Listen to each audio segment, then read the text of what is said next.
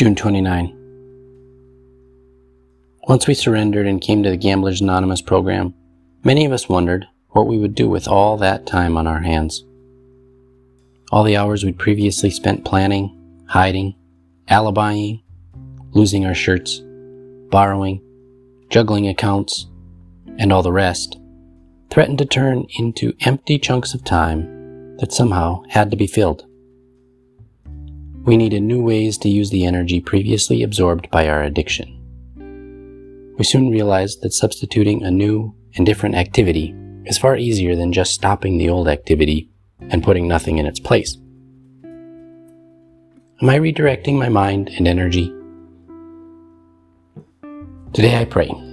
I pray that once free of the encumbrance of my addiction, I may turn to my higher power to discover for me how to fill my time constructively and creatively.